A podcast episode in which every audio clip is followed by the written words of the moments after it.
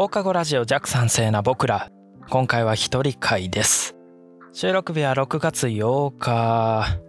もうすぐひねもすがでの東京公演が間近となっていますね。今月というか今週のじゅうににち、よっかごもうよっかごか、よっかごには東京にてひねもすがでライブをするんですけれども、ちょうどね今週はその準備だったり、グッズをどんだけ持っていくのかとか、ライブでどういうパフォーマンスをするのか、演出をするのかとか、まあいろいろメンバーと話したり練習したりっていうのでっていうのが続いているんですけれども、メンバーのみんなみんなみんな楽しみにしてるね東京公演はやっぱり普段ライブする時って大阪ばっか、いっかいだけ兵庫だったかな、大阪ばっかだったので、どんだけ時間がかかってもまあにじかん以内にじかん以内にね、ライブハウス着いて、でリハーサルして本番でパーッと打ち上げする時はして帰る。まあ僕はちょっと家遠いんで普段しないんですけど、で今回は東京東京前日入りしますからね。前日入りしてじゅういちにちに行って、まあちょっとだけ観光して、で本番、いや本番すごい問い置きしてくれてるんですよね、ありがたいことに。めちゃめちゃ楽しみだなこれ。このラジオが公開されるのがいつになっているか分かんないんですけど、いや楽しみだないやまあでもそれでも僕らはあのその準備だけじゃないので、普段は学校に行っていて、で土日はバイトに行ってみたいな感じなんですけどまあ学校の方も大変なんですよね最近は。そろそろ自分の将来を真面目に考える時期になってきたんですよね。まだちょっと早いぐらいではあるんですけど、やっぱりまあ少しずつ、なんて言うんでしょう、先輩も就職が決まってきたり、自分たちもそろそろ考えとけよの時期になってきましたね。それであの僕たちの大学は普通の一般的な大学とは違って美術系芸術系ですので、そういう美術系芸術系の大学ってあのポートフォリオっていうのを作るんですね。まあ一般のところも作るんか知らんのですけど、あまあいわば作品集みたいな感じです。自分がこの数年何を作ってきたかとか、まあ自分がどういう技術を持ってて、自分がどういう作品を作ってきたか、経歴というか、まあまあ、作品集ですまあそういう作品集、ポートフォリオを作って、まあ企業の面接とかの時にそれを提出したりするんですけど、まあそれでそのポートフォリオを作るぞってなった段階であのー、いろんなことを振り返らなくちゃいけないんですよね。もちろんですけど、その自分が何の作品を作ってきたかっていうのはもちろん、ああそういえばこういうソフトも触ってきたなとか、これすっごい大変だったけど人に意見もらっていろいろ変わったなとか、まあいろんなこの大学の生活の中で意外といろんなことをやってきてるんだなっていうことを振り返るんですよね。でまあ今回のラジオではせっかくそのポートフォリオで自分の過去を振り返る期間があったので、それであのこのラジオの中で実はこんなことやってたんだよとか、まあ逆にこれからこんなこともやってみたいなみたいな話をしていこうかなというふうに思いますというわけで放課後ラあ久しぶりにちゃんとコンセプトごと言いましょうか。放課後ラジオ弱酸性な僕ら、あの日の青春を思い出すようなのんびり楽しいラジオ、学校帰りの学生の会話をぜひ勝手に聞いていってください。オープニングどうぞ。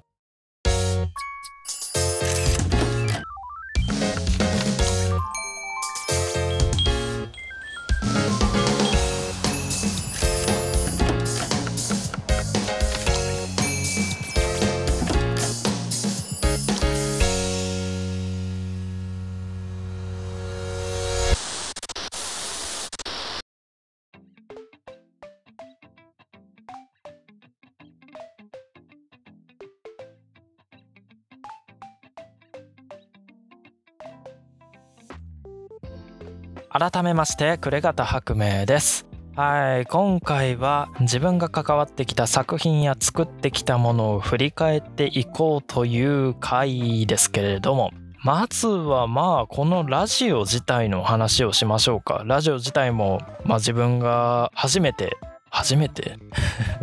自分がやってみようと思って始めたことなので、まずこのラジオ自体、放課後ラジオ弱酸性な僕らから振り返っていきましょうか。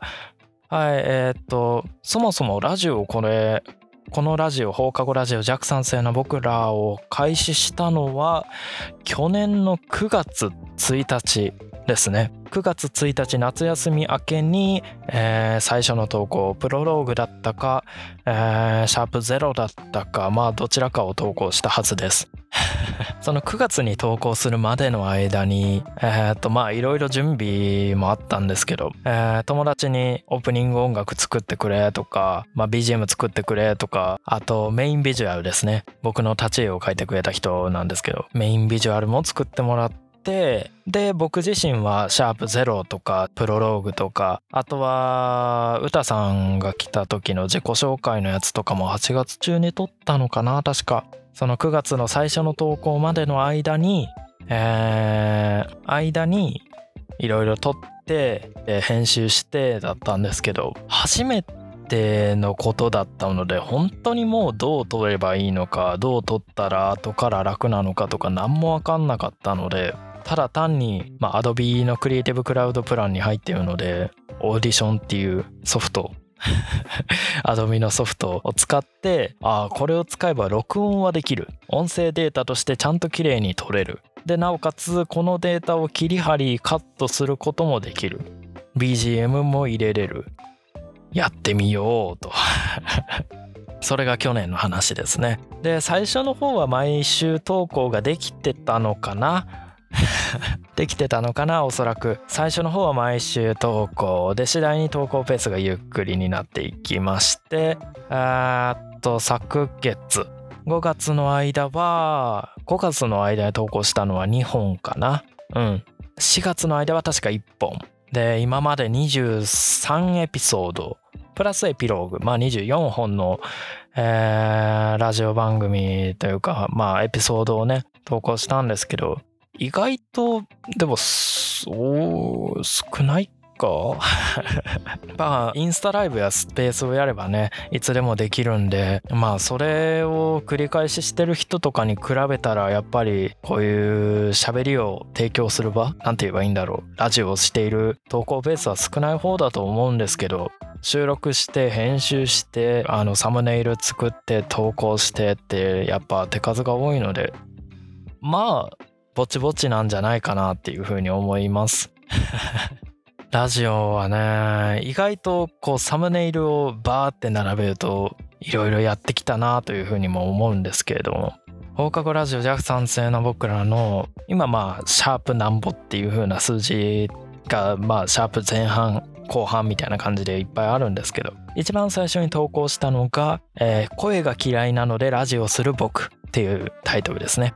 このタイトルもあの放課後ラジオ弱酸性な僕らっていう僕らに対してあのスポットライトを当てたかったっていうのがあったので、あなんで弱酸性っていうのも一応話しておきましょうか。どっから話した気もするんですけど、あのー、弱酸性ってなんかすごい理科的な単語なんですけど、まあこれが意味するところは簡単に言うと人の肌質、肌の性質、まあ弱酸性ビオレでも言ってるじゃないですかあの人の肌の ピーエイチ と言いますかまあ僕が言いたかったことは、弱酸性な僕らっていうのはすごい人間的で温かくてすごい日常的な、つまりは普段の僕らの状態をお届けしたいなというそこにスポットライトを当てたいなっていう感じだったので、今までのタイトルも歌さんとかゲストとかが来た時はちょっと変則的だったり、僕らってついたり、僕と誰々みたいな感じになりますけど、基本的になんとかの僕、なんとかな僕らっていうタイトルにしてます。シャープゼロの声が嫌いなのでラジオする僕についても、僕がこの自分の声が嫌いで、でもいっぱい喋るのが好きでラジオがしてみたくてみたいな話と、あとコロナもあったので、コロナ禍で友達と放課後グダグダ喋る機会も減ったよねっていうので始めたのがこのラジオなんですけれども、もう今ではそうでもなくなりましたね。そういえばコロナ禍もうみんなリモート授業というのはほとんどなくなり、今でもあるのかな、オンデマンド授業とかリモート授業とか、まあ普通の講義型、先生が前にいて生徒が机に座っているような形式にも戻ってきてるんだろうなというふうには思います。なので友達と一緒に帰りながら喋るっていう機会ももうだいぶ回復してきて、本来このラジオで皆さんに感じてもらいたかった雰囲気とかももうだいぶ日常に戻ってきて嬉しいなという感じなんですけれどもいやー、まあと言ってもね、これからもこのラジオはしますのでとりあえず本当に今でもそうですけど、忙しかったら休みますしっていう感じでのんびり続けていけたらなという感じです。これどうしようかな、もう数年すれば僕は学生ではなくなるか。まあでもいいですよね、学生じゃなくたって放課後ラジオって言い張っていいですよね社会人になっても大人になってもおじさんになっても放課後が存在しないわけではないと思うのでこれからもこのラジオを続けていこうと思いますという感じでラジオの方はこんな感じかな。で次に振り返るのはひねもすがらについて振り返りましょうか。そうこれ今収録してるのがろくがつようかろくがつはちにちなんですけど、そういえばひねもすがら始まったのいつなのかな、ツイッターを開いてみたら、ひねもすがらのアカウントを開いてみたら、あのー、風船が飛んでましてひねもすがら誕生日なんだって思って、たまたまねたまたまツイッター見たら、あのー、風船が飛んでまして、ツイッターってあのー、誕生日に設定した日にアカウントを開くと風船が下から上に飛んでいくっていう機能があるんですけれども、あ、ひねもすがら今日誕生日なんだって思ってということはまあえー、っとろくがつようか、ちょうど今日がいっしゅうねんになるのかわあまあでもそれぐらいですね。ろくがつにじゅうくにちの時点で、去年のねろくがつにじゅうくにちの時点でファーストミニアルバム「忘却と静寂」の発売をしているので、それまでにトレーラーを作るなりなんとかメンバードーンって出ますみたいな感じのやつがあったのがろくがつようか、今日なん今日というかちょうどいちねんまえなんですかね。ああもういちねん経つんですね、ひねもすがらもなんかもっとわあいちねんだ記念だわいわいわいみたいなんするのかなと思ったけど、意外としない。まあまあまあまあまあまあするかもしれないんで、ここはカットかなのであれなんですけど、まあひねもすがらの活動もありますけど、まあ自分が参加したのもそうなんですけど、その中での特に暮方薄明がやったことについて、まあラジオ内では話そうと思うんですけど、ひねもすがらでの僕のポジションって基本的にあのー、なんでしょう、ビジュアルデザインとかになるんですかね。ロゴデザインは大体僕がやってますね。それこそひねもすがらのメインビジュアル、ひねもすがらっていう文字もロゴデザインやりましたし、あとは曲とかジャケットデザインもそうですね。ロゴデザインちょっと順番に言いますね。ロゴデザインで言うと、まずひねもすがら、そして愛さんのロゴ、えっと個人で活動する時、まあひねもすがらとして活動する時もそうですけどの愛さんのロゴも作りまして、作るの大変だったんですよ。あのリテイク入りまくりでこういうイメージじゃないこういうイメージじゃないんだっていうってああそうなのか、どういうことなんだろう、なんどういう何なんだろうみたいないろいろ試行錯誤してね、完成したのがちょっとレトロな波っぽいデザインと、愛の淡い甘いの甘いという字に、えー、うっすら花びらが一輪の花びらが花びらじゃない一輪の花が生けられているという、えー、デザインに落ち着きましたけども人物のロゴもいろいろやってみたいですね。他にもまあ時間がないんですけれどもえー、ロゴデザインでいうと、他には、えー、アイデンティティの エムブイ のロゴデザインと、あとアンドゥですね。最近まあ比較的最近出た エムブイ のアンドゥのロゴデザインも、えー、自分がしましたね。ロゴデザインはまあそんなもんか。まああとはジャケットデザインですね。今出てる、えー、アルバム イーピー セカンド イーピー 忘却と静寂とクーリンネと、えー、偽善ですね。これそれぞれのジャケットデザインは全部僕が作りましたね。 シーディー の印刷部分のデザインも自分がしましたね。といってもまあジャケットデザインについては後ろにイラストを依頼して描いてもらって、それにまあ「忘却と静寂」という文字をいろいろ崩して貼り付けただけなんですけどイラストレーターやらフォトショップやらいろいろ使ってね作ってみてはいるんですけど、クーリンネとかはやっぱ思い入れがありますね。自分で歌詞を書いた作品でもあったので、世界観の構築がねもうすでに自分の中でできていたので、それをジャケットに落とし込むとなるとかなりやりやすかったところはありますね。好きなんですよね、クーリンネのジャケットまた見てみた時には、あ、これ暮方薄明が作ったんだなぁと作ったんだなぁと思ってもらえれば少し少し嬉しい他にはまあ自分の名前が出ているところはその辺かな。ああとはポストカードですね。これはグッズになってるポストカードのデザイン、まあこれはメンバー全員作ったんですけど、その中の自分のデザイン、ポストカードはに種類作ってえー、っと、まあ、自分から見た自分自身を表現したデザインと、自分から見たヒネモス柄を表現したポストカードのふたつのデザインですね。どっちも僕は比較的彩度が高くなりがちなので、というかまあ結構ギラギラして見える印象があると思います、僕のデザインには。ヒネモス柄のメンバーというかヒネモス柄の世界観はあの比較的淡いとか、まあうっすら空気感とか、あそういうことをね普段意識しているんですけれども、まあもうこのポストカードのデザインはそれぞれのメンバーお任せっていう感じだったので、しゃやったろうやないかと思ってもう僕の目にはこういう感じでね、ちょっと演出的にちょっと妄想込みで物事を見ることが多いのでヒネモス川の世界観に引き込まれるようなデザインという感じに落とし込みましたねえー、ヒネモス柄で他に自分が手伝ったところで自分の名前があんまり出てないところで言うと、ミュージックビデオを撮影する時のカメラマンとかたまにやりますヒネモス柄の エムブイ の監督は基本的に宇宙旅行なんですけど、あのそれでこれをこういう風に撮ってほしいとか僕言われたらカメラ持ったり、あとはまあそれのまあ助手というかその身の回りのね小道具持ったりみたいな、まあ、これはメンバー全員やってるんですけどとかやったり、あとはまあ編集とか色味とかで結構メンバーの中でもあのずっと Adobe 製品を触ってる方ではあるので、宇宙旅行がここどうかなって聞いてきたところを結構論理的に返すっていうここはこういう風に見えるからこういう感じに寄せた方がいいんじゃないかとか、まあいろいろ話し合うんですよテクニカルアドバイザー的なまあでも基本的にあの エムブイ に関しては宇宙旅行の功績なんですけど、僕の視点はデザインの視点が多いので、デザイン観点、ヒネモス川のデザイン担当は言い過ぎかもしれないですけどデザイン寄りの人間ですね。まあそんな感じであの自分でもミュージックビデオだらだら映像とかを作ったりするんですよ。というかあの僕が作ってきた作品で一番多いのが何かって聞かれるとロゴか映像なんですよね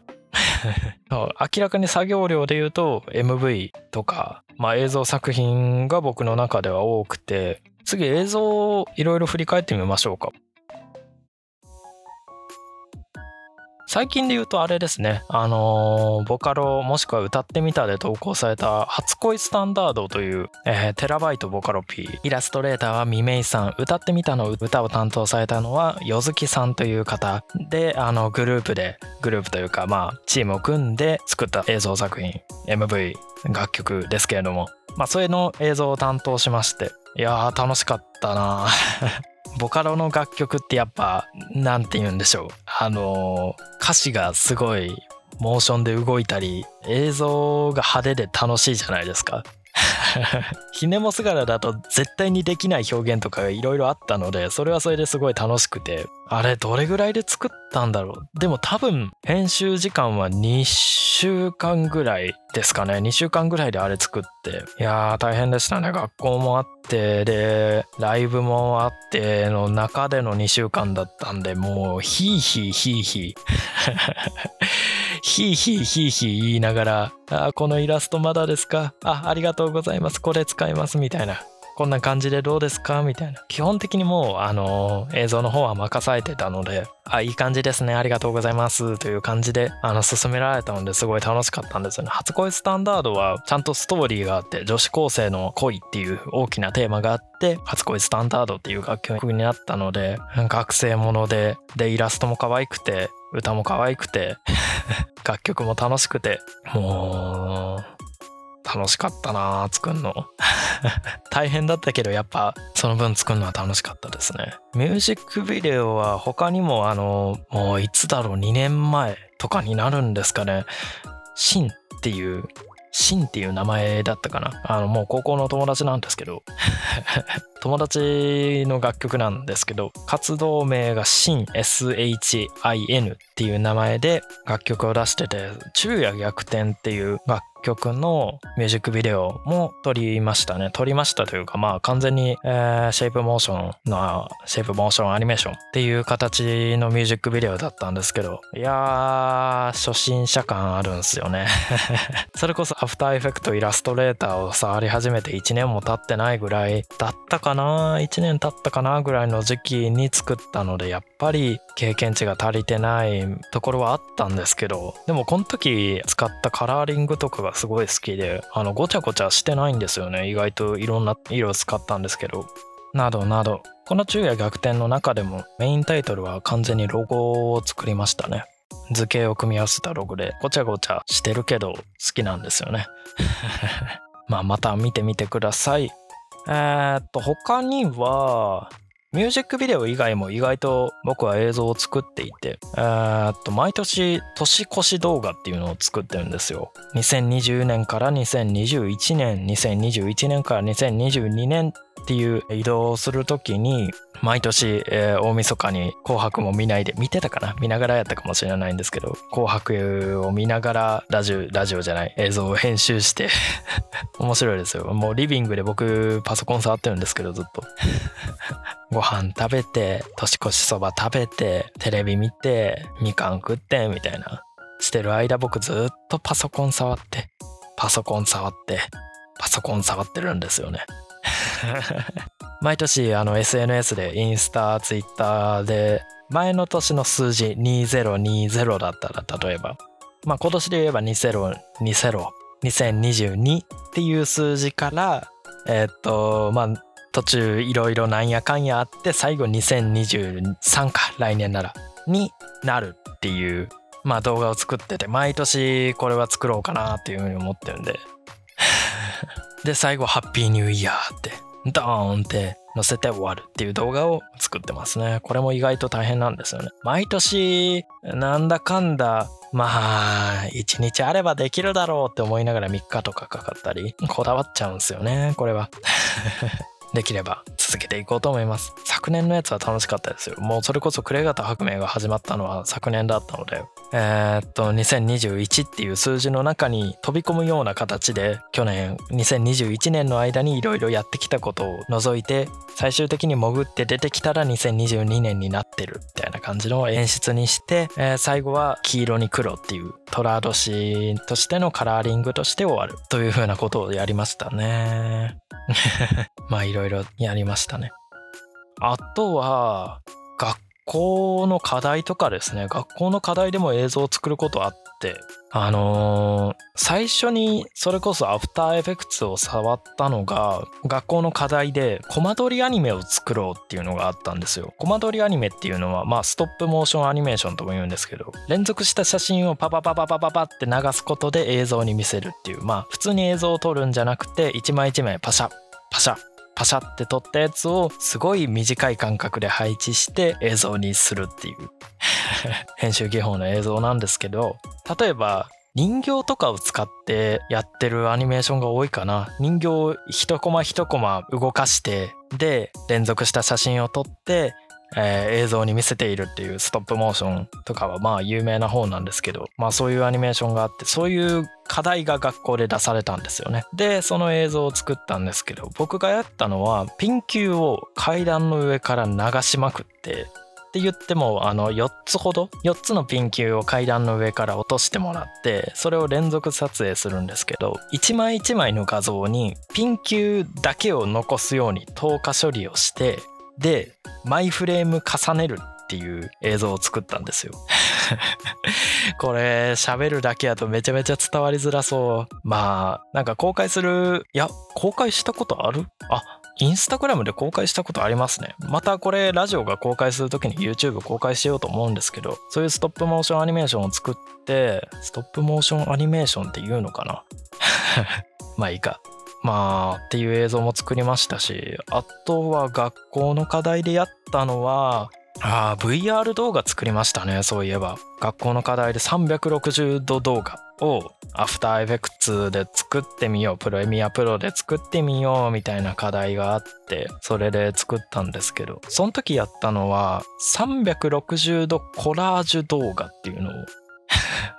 作ってみたくて、まあどんな内容かというと、写真をいっぱい切り取るんですよ。例えばいっこテーマを作って、なんか日常の中にある数字が写った写真の数字の部分だけ切り取って、あのさんびゃくろくじゅうど空間上にいっぱい配置して、でカメラを動かすという風な。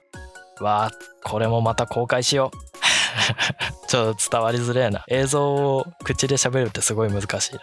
ていう風な映像を作りましたね。またいろいろ公開しますね。映像で言うとそうかな。今いろいろ振り返っている中で、まずラジオを振り返って、ひねもすがらを振り返って、で映像を振り返りました。まあもちろん他にもいろいろやってるんですけど、えー、っとあと他でやったのは、これもまた学校の課題ですね。学校の課題であのインタラクティブアートっていうなんだよそれっていうふうに思うと思うんですけど、まあいわば体験型の作品、体験型アートです。あの簡単に言えばチームラボです。チームラボの介護官をあの学校の課題でやりました。そういえば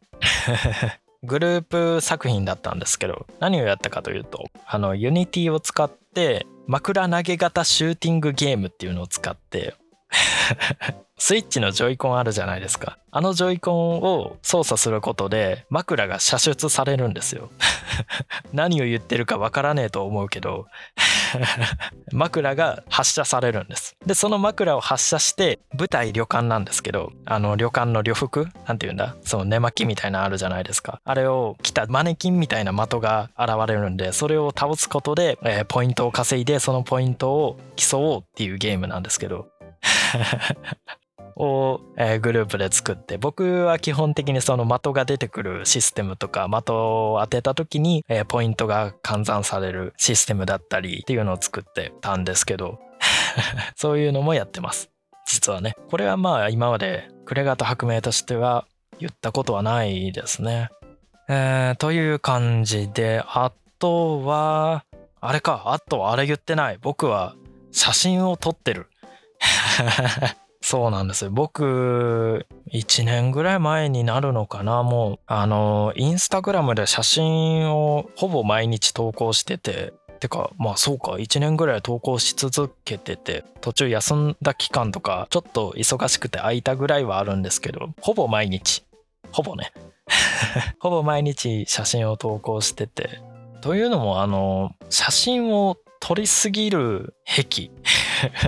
癖がありまして、癖というほどでもないんですけど、まあどっか出かける、もしくはまあカメラを持って出かけるということがあったら、いちにちにごひゃくまいとか余裕で撮ってしまうのでそれでもう投稿ペースが追いついていないという感じですね。これもねポートフォリオに載せてみたいんですよね。自分がいろいろと写真撮って、やっぱこの写真いいなって思うものもあるんですけど、多すぎていかんせん選べないんですよね選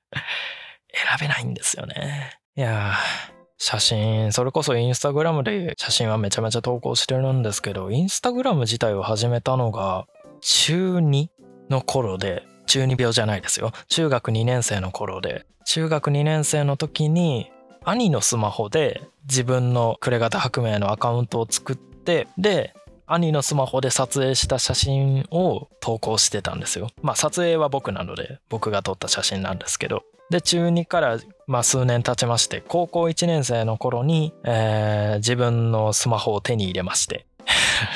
マイスマホです。でそこからは自分のスマホで撮った写真を、えーっとまあ、無料のアプリとかで編集しながら投稿するっていうのがまあ好きで、もうその時からずっとあんまり人の写真は撮らないんですけど、景色の写真とか、まあ、なんか物の写真とかばっかで、で高校いちにさんさん大学いちねん生となったぐらいでやっぱり写真を撮るのが好きだと、まあずっと継続してたんですけど、そこでえっといつだったかな、どういう経緯だったか忘れたんですけど、あの親が使ってた古いカメラ、古いといってもまあめちゃめちゃ型落ちのデジタルカメラなんですけど、フィルムカメラというほど昔じゃなくて昔のデジタルカメラを、一眼カメラです、一眼カメラ、一眼レフを親から譲り受けて、そんなに写真が好きならもう使わないしあげるって言われて、やったーやったーって思って、えー、まあそれで撮影を開始するんですけど、今度は今兄のスマホ、自分のスマホ、一眼レフときました。で一眼レフ、親の一眼レフでは飽き足らずいよいよ自分のカメラを買い始めますバイト代で貯めたお金で今も使ってるキヤノンのキス エックステン という機材をね買いまして、カメラを買いまして、でズームレンズでその時使ってたんですけど、ズームレンズというかレンズキット、カメラを買った時に一緒についてくるレンズですね。で、えー、やってたんですけど、それでもまだ飽き足らずえー、ついにカメラ本体と同じぐらいの値段のレンズを買い始める暮方薄明レンズを買う。これもななまんえんはちまんえんしましたね。シグマの、えー、アートシリーズと呼ばれるちょっと高いいいやつを買いまして、広角ズームですね、広角ズームを買いまして、いやほーいっていやほーいってなってってましたね、その時は。まあ今もなってるんですけど、されどしかしそこでは止まらずどんどんカメラ沼に落ちていく暮方薄明ですけれども、えー、次に買ったもの買ったものというか譲ってもらったものですね、えー、今度は、えー、祖母祖父の家から昔祖父が使っていたというフィルムカメラが見つかりまして、でまあ家族の中で一番カメラを使っていてカメラが好きなのが僕だったので、僕に譲り受けようと譲ろうと、なんか相続権が回ってきたんですよねカメラが回ってきまして、僕は暮方薄明はフィルムカメラを手に入れまして、で今度必要になってくるのがフィルムと、で最近使っているのがフィルムカメラですね。フィルムカメラが最終的に今行き着いている段階なんですけれども僕が写真を撮ることが好きということは分かったと思います最初は兄のスマホで撮り、それから自分のスマホを手に入れてスマホで撮り、で親の一眼カメラで撮り、自分のお金で買った一眼カメラで撮り、レンズもこだわりで、えー、フィルムカメラを買うと買うって買ってねえわフィルムカメラを譲り受けるといろいろありましたね。ここまでの間、中にから今まででだいたいはちねんぐらいですね。それぐらいの間ずっと写真を撮り続けているというわけです。いつか写真展とかしてみたいですね。なんだかんだ趣味でずっと続けてきたものですけど、やってみるのもいいですね。できればやりたいという感じです。ファー。もうごじゅっぷんぐらい喋ったか、ごじゅうろっぷん。編集が大変だ。という感じでまあいろいろ喋ってきたんですけれども、自分を振り返ってみるとなんだかんだいろいろやってきてますねなんか大学入った時に、それこそ高校の受験ってやっぱすごい大変じゃないですか。あのもう勉強勉強で何も楽しくねえし、大学入ったら本当に楽しなんかこの解放されるだけで大学も結局勉強なんじゃないかみたいなとか、大学行ったら遊べるよとか言われるけどけどなあみたいな感じで思ってたんですけど、それでまあ大学のさんねんかんよねんかんを無駄に過ごすのも嫌だなあというふうに過ごしてきたら、意外といろいろやってこれてますね安心安心、よかったよかった。中身のない人間にはなりたくないのでね。まあこの辺で今回は終わりますか。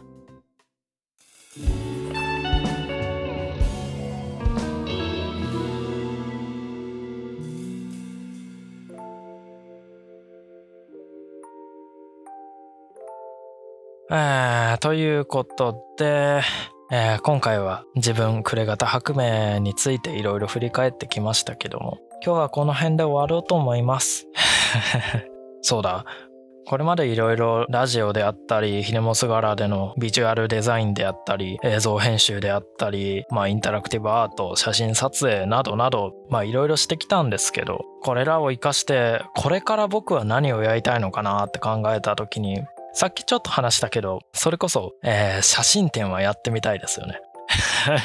写真展、写真の展示。ちょっと一つ目の目標、写真の展示やってみたい。ひねもす柄の曲全部ロゴ作りたい。みんなの名前のロゴも作りたい。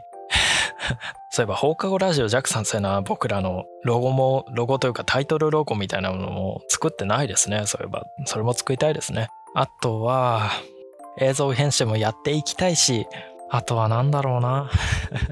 いろいろやってみたいことたくさんある。まあそんな中でこのラジオもやってみたいことの一つなので、やってみたいことの一つですし、今まさにやってみたいをやってるっていう。やってみたかったことを実際にできている幸せな時間なので、のんびり続けていこうと思います。まあこんな感じで、えー、終わっていくんですけど、このラジオを続けていくためにもお便りを募集しておりますので、えー、このポッドキャストの概要欄もしくはツイッターのねプロフィール欄に固定しておりますので、そちらのリンクの方からお便りお待ちしておりますので、どうぞよろしくお願いします。あとは、えー、このラジオに関する意見であったり、このラジオの感想などを、えー、ハッシュタグジャクさんせな僕らをつけてつぶやいてもらえると僕は見に行きますし、えー、何でもツイートしてもらえると僕はとてもとても嬉しいです。えー、はい、そんな感じで今回は終わっていこうと思います。あ、そうだ。次回はなんとゲストを呼びます。久しぶりのゲストをね、えー、歌さん以外のゲストをね、呼ぼうと思っていますので、それもお楽しみに。あ、ゲストも言うか。えー、ボカロ P で高校からの友達のテラバイトっていう方を、